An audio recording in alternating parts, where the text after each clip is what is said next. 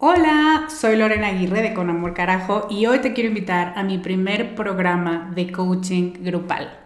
Se llama Camino a la Mujer Soberana y es una metodología que no habías probado porque no había ofrecido nunca un programa así y estoy muy emocionada. Es un coaching en grupo donde en ocho sesiones vamos a trabajar con la niña buena interna. Vamos a trabajar un bloqueo por sesión que estás cargando que no te permite construir una vida plena porque se activan respuestas de tu niña buena interna.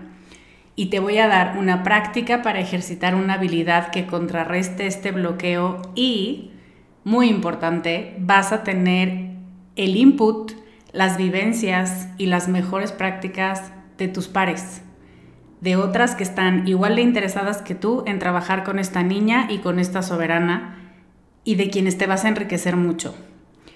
Entre las habilidades con las que vamos a trabajar está el merecimiento, usar tu deseo como brújula, aprender a recibir, la autorregulación emocional y cuatro habilidades más.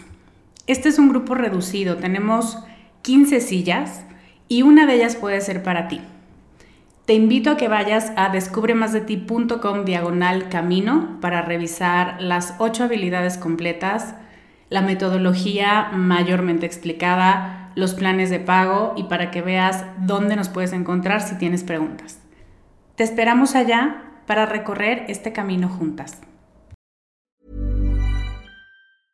Hiring for your small business? If you're not looking for professionals on LinkedIn, you're looking in the wrong place. That's like looking for your car keys in a fish tank. LinkedIn helps you hire professionals you can't find anywhere else, even those who aren't actively searching for a new job but might be open to the perfect role. In a given month, over 70% of LinkedIn users don't even visit other leading job sites. So start looking in the right place. With LinkedIn, you can hire professionals like a professional. Post your free job on linkedin.com slash people today. Bienvenida con Amor Carajo. Este es un espacio para hablar sobre todas tus emociones sin juicios para abrazar tu imperfección, para aceptar todo lo que eres y para desarrollar autocompasión. Me da muchísimo gusto que estés aquí. Si quieres sumarte a mi lista de correo para saber más de mí y de mis programas, deja tus datos en descubremasdeti.com diagonal lista. ¿Empezamos?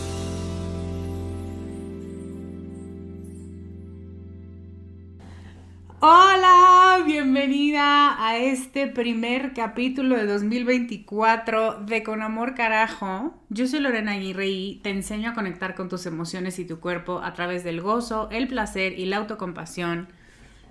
Y estoy muy contenta de empezar el año contigo de nuevo. Y estoy muy contenta de todo lo que tengo pensado, lo que tenemos pensado el equipo y yo para ofrecerte este año Estoy muy contenta de que ya tenemos a nuestras primeras inscritas en Emociones Educadas. Estoy muy contenta en general. Siento que acabo de ver esta semana una imagen. Pues ya no sé si es un meme, supongo que no. Una imagen que decía el universo diciendo, en 2023 te hice fuerte, en 2024 te voy a hacer feliz. Y yo, ay, ojalá, mano, porque yo la verdad que sí ocupo. Entonces, espero lo mismo para ti. Espero que este año traiga mucha más conciencia, paz, un proceso que no se sienta tan abrupto o tan jaloneado como los que muchas de nosotras hemos vivido en el pasado y que sigamos en este camino de entender mejor quiénes somos, por qué estamos aquí, qué aportamos al mundo y qué nos aporta esta realidad a nosotras. Entonces, feliz año. Deseo que aproveches mucho esta energía que siempre nos viene al inicio de enero y que justamente es lo que me motiva a traerte el tema que te traigo hoy. Y el tema que te traigo hoy tiene que ver con tomar decisiones, porque no me dejarás mentir, este rush de enero, donde todo es nuevo, donde el año es nuevo y entonces es esta página en blanco, te da mucha ilusión y al mismo tiempo te da mucho respeto y a veces hasta miedo. Y lo que pasa, o una de las cosas que yo he observado que nos paralizan como de qué miedo pero qué padre, es que a inicio de año siempre hay una serie de decisiones por tomar, que van desde lo más simple como qué agenda voy a usar, voy a usar agenda o no, virtual o de papel, y necesito una o no, y entonces eso te va llevando a dejaré de ser ecológica si compro una de papel y entonces qué tal mi responsabilidad y qué tal, ¿no? Entonces, tomar decisiones se convierte en ponernos en el banquillo constantemente para definir si somos buenas personas o no y si estamos tomando la decisión más informada y correcta o no.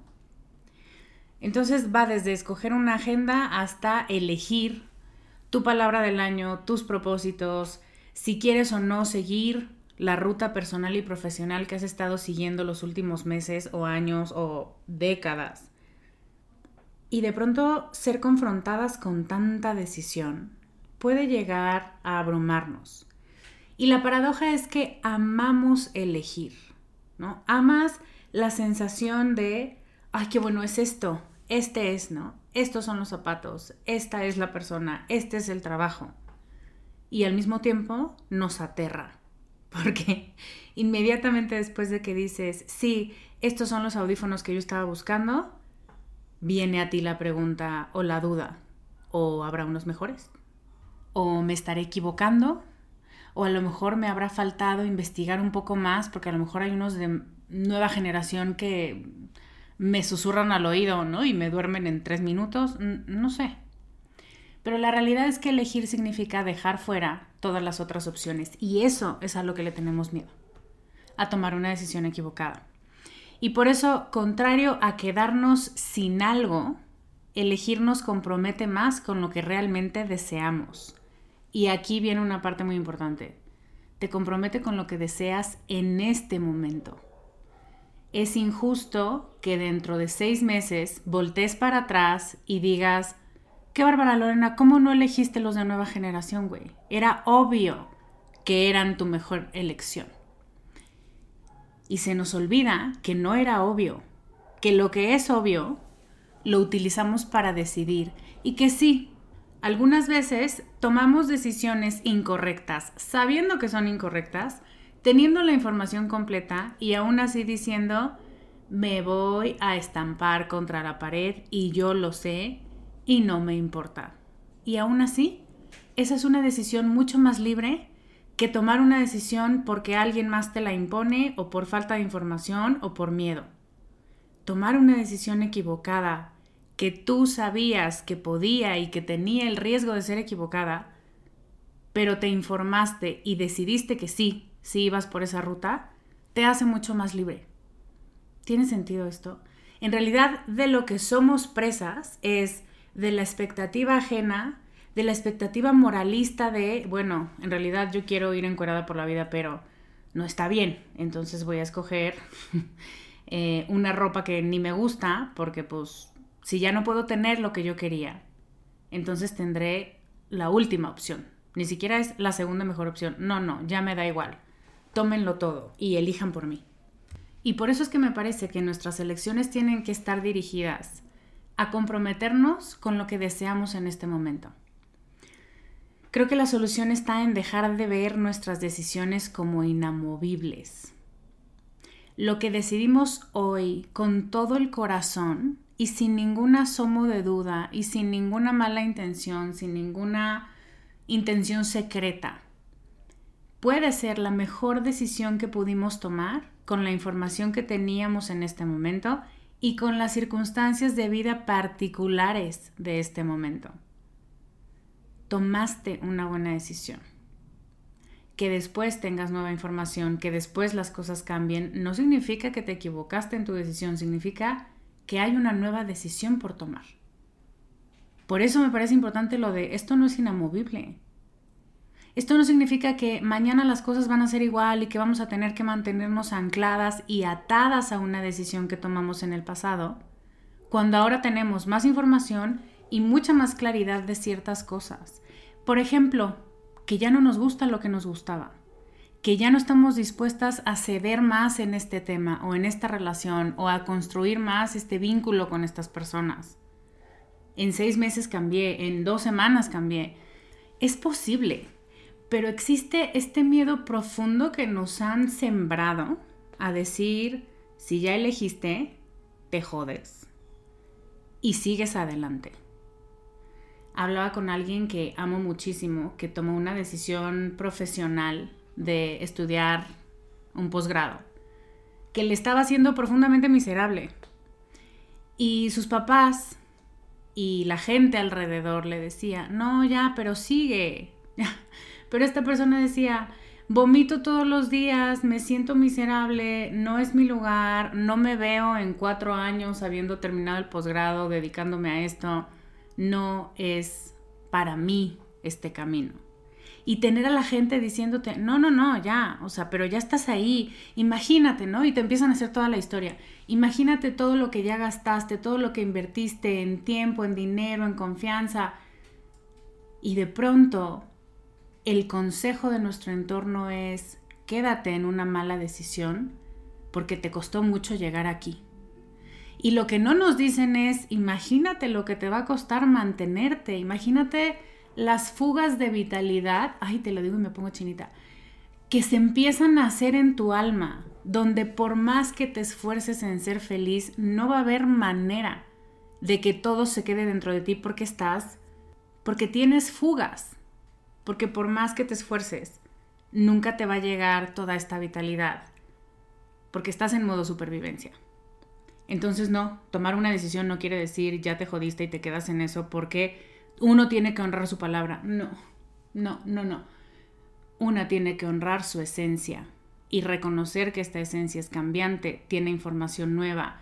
De pronto te llega algo, de pronto sueñas algo, de pronto alguien te hace un comentario, le das vuelta y a la siguiente semana dices, no, ya no lo quiero.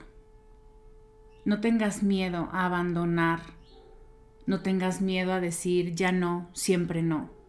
No te sientas comprometida a seguir adelante solo porque en algún momento del camino esto te ilusionó. Honra la ilusión que te dio esto. Pero no tiene que ser una ilusión eterna y por supuesto no tienes que fingir ilusión por algo que no sientes. Eso es psicótico.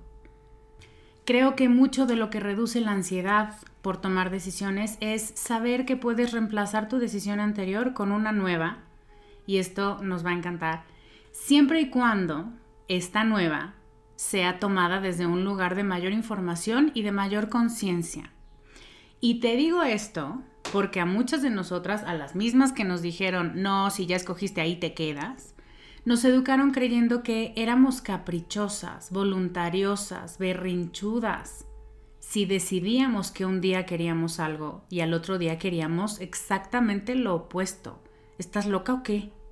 Y tú, no, no, no, loca, no. Bueno, entonces ya me quedo aquí.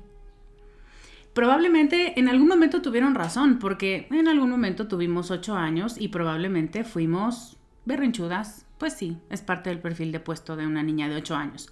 Hoy ya no tienes ocho años y lo que sí tienes es derecho a cambiar de opinión y a decidir en función de lo que te hace genuinamente plena. No por capricho, no por imposición, no por miedo, sino porque sabes lo que te hace bien. te has dedicado a descubrirlo estos últimos 50 años. Desde mi punto de vista, desde mi experiencia profesional y personal, elegir es el mayor acto de rebeldía. Elegir es la acción mediante la cual colocamos una señal sobre, pienso en el juego de turista, donde dices, sí, esta propiedad es mía y además tiene un hotel. Entonces va vale más. ¿no? Es, es la imagen que me vino. Colocas una señal sobre todas las piezas en el tablero y marcas esta casilla como algo especialmente relevante para ti en este momento de tu vida, como algo a lo que no puedes ni quieres perder de vista y que va a requerir tu tiempo, tu atención, tu energía, tal vez tu dinero, tal vez ciertos sacrificios en tiempo para otras cosas. Elegir enfoca nuestros esfuerzos y nos da paz mental. Comprometernos con algo que es importante para nosotras. Contrario a lo que te decía hace rato que te va haciendo hoyitos en el alma, te completa el alma, te hace sentir mucho más plena y mucho más llena de ti. Sabemos que no tenemos el ancho de banda para poner atención a tantas cosas que nos importan, pero que no nos importan en la misma magnitud, que no todas las cosas pueden ser igual de importantes. Por eso elegimos. No es una maldición de ser humano elegir, es un regalo para enfocarte, para decirnos a nosotras mismas y al mundo, esto, esto es intocable. Esto va a pasar sí o sí. Yo no puedo dormirme sin haber hecho esto. No puede terminar este mes o este año sin que yo me haya convertido en esto. Y así es como nuestras elecciones se convierten en acciones de libertad y de rebeldía y se convierten en prácticas espirituales devocionales. De mi cuenta corre que esto se completa. Y entonces también nos volvemos, sí, caprichosas, pero caprichosas porque elegimos en función de nuestro deseo y nuestra libertad. ¿Ves el cambio de paradigma aquí? No es, deja de ser una berrinchuda, ya sea una adulta madura. Es como, no, no vas a ser una adulta madura, porque yo sé lo que para esta cultura significa y es asqueroso. Voy a ser alguien apasionada hoy y siempre y voy a elegir. Y soy consciente de que elegir significa que se quedan fuera las otras miles de opciones. Está perfecto, porque si yo lo elijo, es porque vale la pena mi energía, mi atención, mi tiempo, mi esfuerzo. Así de segura estoy. Y también de que si no, me muevo al otro carril. Entonces, contrario a lo que muchas personas promueven cuando dicen que elegir las ahoga, las encarcela, las ata, elegir nos hace libres porque nos acerca, no nos ata, a lo que designamos como importante. Es un recordatorio constante de en quién nos queremos convertir y de estar presentes con esta relación, esta práctica, este pensamiento, hasta que se convierten en prácticas devocionales. ¿Cómo tomamos mejores decisiones? Te traigo una base y te traigo, déjame ver cuántas, cinco ideas que pueden complementar esta base. Pero la base es con atención plena, con paciencia y con compasión. Y te traigo un estudio de Shona Shapiro, que es profesora de la Universidad de Santa Clara. Y ella habla de la atención plena o mindfulness como un proceso que nos permite ver con claridad. Yo pienso que es un proceso que te permite eliminar el ruido exterior dentro de tu mente. No es cállese todo el mundo, es son estímulos irrelevantes, no les voy a atender. ¿no? Eso es el mindfulness. Pero bueno, Shona Shapiro dice que se trata de ver con claridad para poder responder con eficacia y con sabiduría. Y eso hace que la indagación personal, que voltearte a ver a ti, tus motivaciones, tus valores, que va a ser algo muy importante en este estudio, se hagan cada vez más evidentes para ti. Y entonces, en vez de un proceso absolutamente jerárquico y moralista en el que se nos indica esto está bien, esto está mal, esto elígelo, esto recházalo, la atención plena nos enseña a escuchar profundamente, a mantenernos conectadas con nuestros valores a la hora de ponderar las posibilidades, evidentemente a la hora de elegir. Y desde este lugar plenamente presente, nos llena de valentía y decimos, estoy haciendo lo mejor que puedo. Nos llena de bondad. Quiero tomar una decisión que sirva y que ayude. Y también nos llena de compasión. Deseo lo mejor para mí y para todos los involucrados en esta decisión. Fíjate qué chulo. Y entonces tomamos decisiones que están alineadas con estos valores, incluso cuando estos valores sean difíciles de sostener pero quiero que veas por qué te digo que esto es la base. Si yo estoy conmigo, si yo me escucho a mí, si yo me doy tiempo para ser mi propia consejera, voy a eliminar el ruido externo, voy a eliminar las expectativas o por lo menos reducirlas lo más que pueda. Y me voy a quedar con mis decisiones más libres, aunque no sean las más populares. Es más, aunque me escupan y me digan, ay Lorena, güey, esperábamos más de ti. Y es como, sí, no, yo esperaba exactamente lo que hice. Entonces, Shapiro y su equipo de investigadores dirigen un estudio con 25 estudiantes a los que se les invita a por ocho semanas implementar varias prácticas de mindfulness para la reducción del estrés. Después les piden rankear la importancia de 12 argumentos racionales en cinco dilemas morales que les presentan. Desde hay un papá que está pensando en robarle a alguien que tiene muchos recursos para alimentar a su familia que no ha comido en días. Hasta el director de una escuela necesita decidir si va a abrir un tema escabroso pero necesario para el bienestar de su comunidad. Y en función de eso los estudiantes ranquean de estos 12 elementos morales, ¿cuál crees tú que es el más importante para tomar la decisión? Y en función de esto los investigadores examinan las respuestas e intentan buscar estos patrones, cuáles son los procesos de toma de decisión por los que pasan los estudiantes y evaluar el razonamiento moral de cada persona. El razonamiento, ¿eh? Nadie los está evaluando ni diciendo tú muy bien, tú muy mal. No, no es qué tomas en consideración para elegir algo que se sienta bien y sea correcto. Hey, I'm Ryan Reynolds. At Mint Mobile, we like to do the opposite of what Big Wireless does. They charge you a lot, we charge you a little. So naturally, when they announced they'd be raising their prices due to inflation, we decided to deflate our prices due to not hating you. That's right. We're cutting the price of Mint Unlimited from $30 a month to just $15 a month. Give it a try at mintmobile.com slash switch. $45 upfront for three months plus taxes and fees. Promote for new customers for limited time. Unlimited more than 40 gigabytes per month. Slows. Full terms at mintmobile.com. Al final del estudio, los estudiantes muestran mayor presencia plena, se sienten más en paz con sus decisiones y son mejores para regular sus emociones, lo cual está súper chido a nivel individual, pero me encanta este resultado, no se percibe todavía un aumento en el razonamiento moral. Y este me parece un punto súper clave de este estudio, porque es de estos estudios que dices, mm, y entonces, ¿cuál es el punto? ¿Para qué me lo compartes? Pero es fundamental y te quiero decir lo que yo vi. Vamos a ver qué pasó después de estas ocho semanas. Y no me dejarás mentir, en muchas ocasiones tendemos a simplificar los procesos afectivos, mentales y espirituales por los que pasamos, Donde dices, bueno, ya medité, ¿no? Como, este sí es un meme que decía, bueno, Diosito, ya madrugué, ahora cómo le hacemos, ¿no? Como, ok, o vi otro que decía, bueno, ¿y el proceso sabe que estoy confiando en él? Donde dices, quiero resultados, necesito necesito una garantía de que lo estoy haciendo bien. No es fácil tomar decisiones sensatas, éticamente rectas, íntegras, que se alineen contigo. Esto es algo que se aprende y se aprende y se ejercita, sobre todo esa parte.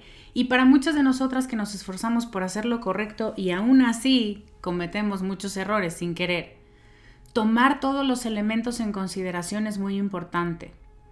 Lo que este estudio nos dice es que en el seguimiento que hacen a este grupo de estudiantes dos meses después, esto es entre ocho y nueve semanas después, es donde se ve un aumento significativo en el razonamiento moral, simplemente porque el comportamiento ético y la madurez moral toman tiempo para desarrollarse.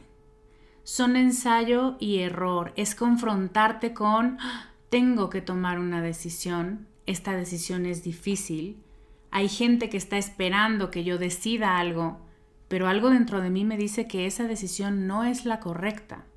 Entonces no solamente es ejercitar procesos mentales y corticales que hacen sinapsis y de pronto te dicen, aquí está su resultado, elija esto. Se trata de quedarte en la incomodidad de, oh, maldita sea, no sé qué hacer, o peor, sí sé qué hacer, pero no sé si tengo la valentía para decirlo en voz alta. Y por eso es que la presencia plena, el estar contigo y el quedarte contigo te fortalece tanto. Porque dices, no pasa nada, Lorenita. Sí, les vas a caer gorda, no hay problema. Yo confío en ti, yo te creo, lo estás haciendo bien, no les va a gustar y de todos modos estoy muy orgullosa de ti por hacerlo. Y me parece fundamental abordar el tema de la conciencia plena de lo que estás haciendo, de por qué haces esto y no lo otro, de cuáles son los factores que estás tomando en consideración para tomar tus decisiones y saberlo con claridad, para poder después defenderlo y quedarte tranquila con tu decisión y no decir, ups, no pensé en eso, ups, ok, ustedes tienen razón, y sentir que eres culpable por no haber visto lo que no sabías que tenías que ver. ¿Ves? Hasta explicarlo es confuso, pero sabes esta sensación de culpa por haber elegido mal, pero no había una mejor manera de hacerlo porque no tenías acceso a tu sabiduría interna.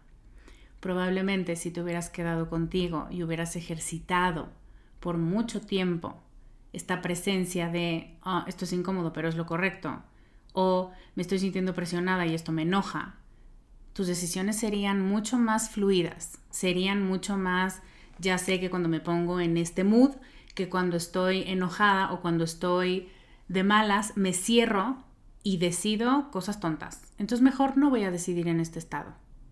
Solamente estando contigo, solamente estando en presencia plena contigo, reconoces cómo es tu proceso de toma de decisiones, reconoces cuáles son tus kriptonitas, quiénes son las personas y los argumentos que te hacen ruido y que potencialmente influyen en tu decisión, hacen daño en tus procesos de razonamiento y entonces haces algo para minimizar ese daño.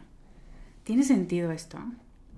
Nos ha pasado mil veces decidir algo que sabíamos que no queríamos, pero que nos imaginábamos o deseábamos que iba a hacer felices a nuestros familiares, a nuestros jefes, al prestigio promovido por una institución o por un círculo social.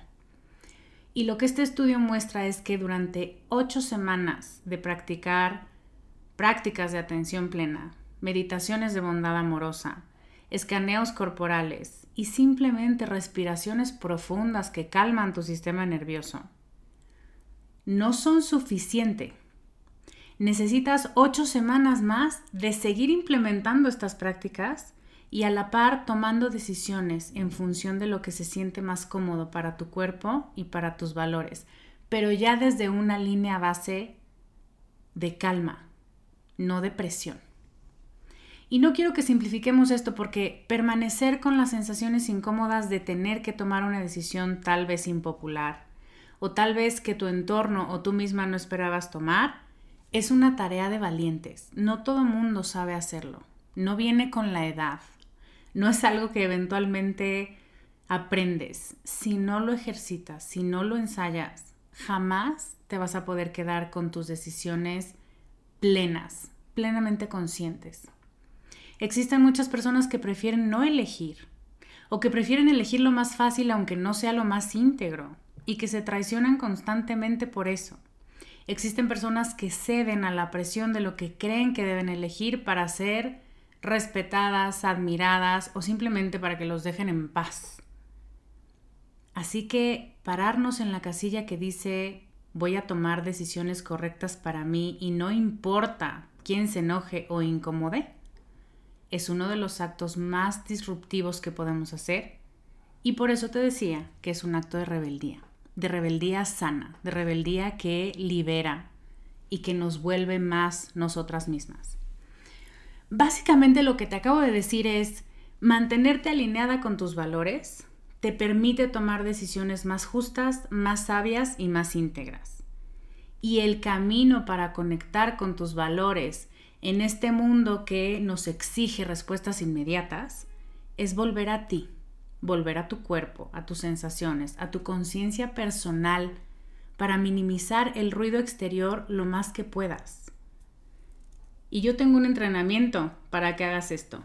Este quedarte contigo, estas prácticas de atención plena, este reconocer tus sensaciones y darles una interpretación adecuada y no que te dé vergüenza o que ignores. Se llama emociones educadas y te voy a hablar más de esto al final. Hay muchísimas propuestas. Si tú googleas cómo tomar mejores decisiones, te vas a topar con cualquier cantidad de cosas, unas bastante buenas, otras bastante básicas. Pero hay cinco que te quiero compartir. Cinco propuestas para tomar mejores decisiones, además de esta base que te acabo de contar. La primera es no sobrepensar.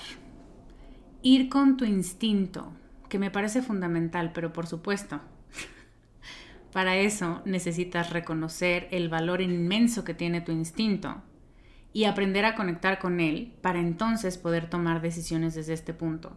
Porque si no, confundes instinto con miedo, instinto con presión de tu entorno y no es buena idea.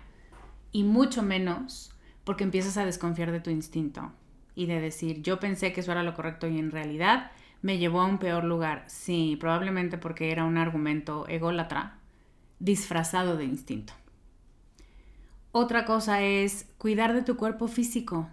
¿Cómo te ayuda a tomar mejores decisiones? Cuidar de tu cuerpo físico, pues vamos a recordar que nuestro cuerpo es la vasija, el transporte, em, el ser material de tus sensaciones físicas y el lugar desde el que tu mente toma decisiones. Entonces, si no has comido, o por lo menos no has comido algo nutritivo, no has dormido o estás deshidratada, es muy probable que tus decisiones estén borrosas, que sean de baja calidad, porque la materia prima de donde las estás tomando es de baja calidad.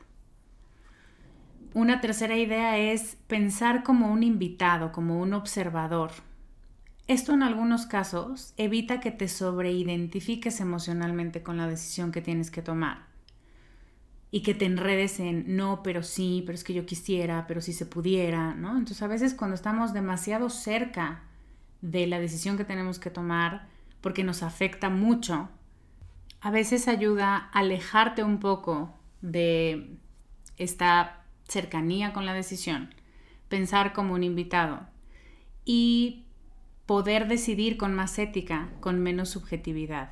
Esto funciona en algunos casos, en algunos momentos de la toma de decisión, no cuando estás especialmente encendida o apasionada y no cuando de verdad es una decisión que te va a afectar directamente en un ámbito o en varios ámbitos muy importantes de tu vida. Pero en algunas ocasiones puede funcionar. Una cuarta idea es reconocer los regalos que te traen tus errores.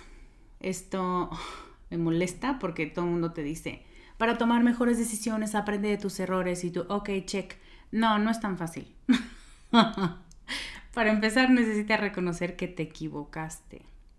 Y en nuestra cultura que todo lo quiere pintar de espiritual, es difícil reconocer que te... o que te dicen, yo no me equivoco, no me arrepiento. No, yo sí, yo sí no me castigo por haber tomado una mala decisión, que es una gran diferencia. Pero a veces sí pienso, mm, si tan solo hubiera tenido este pedazo de información, me hubiera ahorrado cuatro meses de sufrimiento innecesario. Y luego pienso, pues no era tan innecesario, sí era necesario porque crecí mucho de este sufrimiento. Pero sí hay siempre este componente de qué hubiera pasado si yo hubiera tomado una mejor decisión. Entonces, reconocer pudo haber sido mejor lo que hice, es reconocer un error. Una de las cosas más importantes que yo aprendí el año pasado fue no regañarme por haber tomado malas decisiones y sin nombrarlas. Esta fue una pésima decisión. y en ocasiones yo sabía que era una pésima decisión y de todos modos la elegí. Y en vez de regañarme, me aplaudo porque tomé estas decisiones con conciencia y con conciencia de riesgo. Y eso no solo me hizo más fuerte, sino que hizo que fuera mucho menos castigadora hacia mí.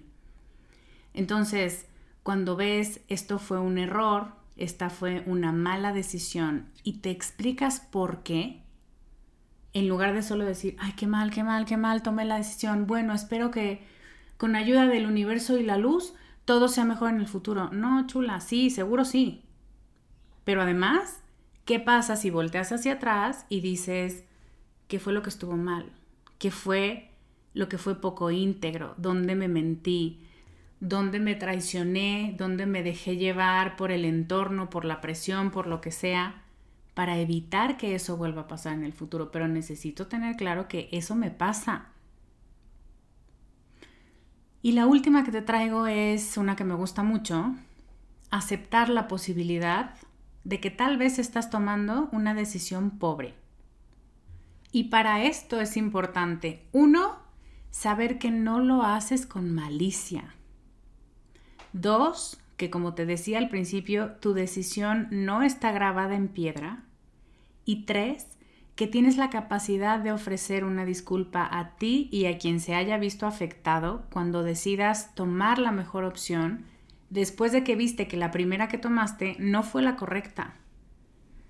Esto es fundamental, chula, porque hay una cosa horrible que nos pasa y es quedarnos congeladas y no decidir. Y entonces la vida decide por nosotras, o las circunstancias, o la gente que tenemos cerca, que no siempre es gente que quiere nuestro bienestar. Decidir siempre va a ser mejor que no decidir. Y esto puede que suene muy básico, pero muchas veces nos escondemos detrás de un es que no tengo toda la información posible, todavía me faltan tres Exceles, o detrás de un ay, me da igual lo que ustedes quieran, pero no decidimos. Y la decisión, las elecciones, son músculos que necesitamos estar activando todo el tiempo. Puedo estarme equivocando. Y si me equivoco, lo corrijo, pero no voy a permitir que alguien más decida por mí ni otro pensamiento, ni otra persona, ni las circunstancias. Entonces, ejercitar, este es mi resumen. Ejercitar prácticas de mindfulness, mantenerte presente y fiel a tus valores, escuchar a tu instinto, cuidar a tu cuerpo físico, jugar el rol de observadora si es que la distancia emocional ayuda, reconocer los regalos que traen tus errores y aceptar la posibilidad de estar tomando una decisión pobre, son grandes aliados a la hora de tomar decisiones más conscientes, más profundas, más íntegras. Fíjate lo que dije, no más rápidas, no más eficientes. Igual si googleas tomar decisiones, creo que la primera entrada es de Harvard Business Review y dice tomar decisiones rápidas. Y yo, no, rápida, no. Porque la rapidez no necesariamente garantiza que sea una buena decisión pero la, integridad y la presencia toman tiempo. Elegir a dónde moverte desde la conciencia será el tiempo mejor invertido que hagas este año. La práctica de quedarte contigo y con tu cuerpo y de ser fiel a tus valores, de decidir lo impopular pero que se siente alineado contigo, todo esto toma tiempo. Toma mucho borrado de aprendizajes para ser querida, aunque la gente no se dé cuenta de que quiere a alguien que no soy yo. Que quiere a alguien que lo único que busca es complacer con sus decisiones. Pero no importa. Mucha gente así nos quiere. Lindas, haciendo lo correcto, diciendo lo que se espera de nosotras. Y eso hace que tengamos una fantasía de que allá afuera nos quieren, pero nosotras no nos gustamos cuando nos vemos en el espejo. De ahí la importancia de quedarte contigo y de ser fiel a lo que es importante para ti. Este año te invito a practicar elegir para ti, aunque sea difícil, aunque incomodes, aunque te dejen de hablar, aunque no te entiendan, aunque te critiquen, aunque te juzguen. Porque al final, la persona con la que vas a vivir todos los días del resto de tu vida y a la que tienes que tener contenta con tus decisiones, es a ti. Y hoy quiero invitarte a un proceso que te ayuda a seguir la voz de tu integridad y de lo que es correcto para ti. Quiero invitarte a elegir en cada momento de cada día, sin importar con quién estés ni dónde estés, lo que es mejor para ti. Y como bien te decía, esto toma tiempo y mi invitación es una invitación a una práctica de siete meses. Siete meses de ponerte al centro de tu vida y desde ahí elegir tus pensamientos, tus sensaciones, tus emociones y las acciones que cada día te van a convertir en más de quien tú ya eres, pero que por distintas razones se encuentra debajo de muchas capas de perfeccionismo, de condicionamiento y de miedos que ya estás harta de cargar, te entiendo perfecto, pero no sabes cómo empezar a quitarte y cuál quitarte primero. Mi trabajo es ayudarte a hacerlo de la manera más sistemática, acompañada, eficiente y compasiva que conozco. Eso es emociones educadas. Siete meses de trabajo para decidir desde el alma, con conciencia, con presencia y siempre, siempre desde la integridad, desde lo que anhela tu esencia y nada más, nadie más. Ya basta de decidir en función del miedo a que no nos quieran o a caer mal o a que nos rechacen. Si decides desde ti, nunca es un desperdicio, te lo prometo. Y si te equivocas, sabes volver a tu ruta fácil y sin dramas, sin castigos.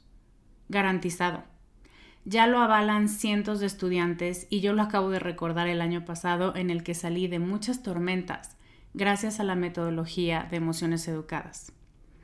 Este año tenemos dos bonos especiales para las primeras 10 inscritas y quiero decirte con mucho gusto que ya nos quedan 7 de esos lugares.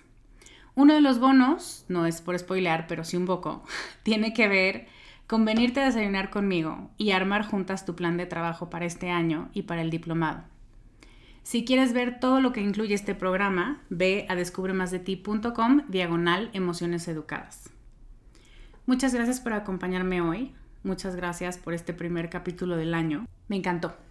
Te mando un beso enorme. Yo soy Lorena Aguirre y te veo la próxima semana con más ideas para ser más tú. Bye. Este podcast sus notas, regalos y links viven virtualmente en la página www.descubremasdeti.com. Encuéntranos en redes como arroba Descubre Más de Ti.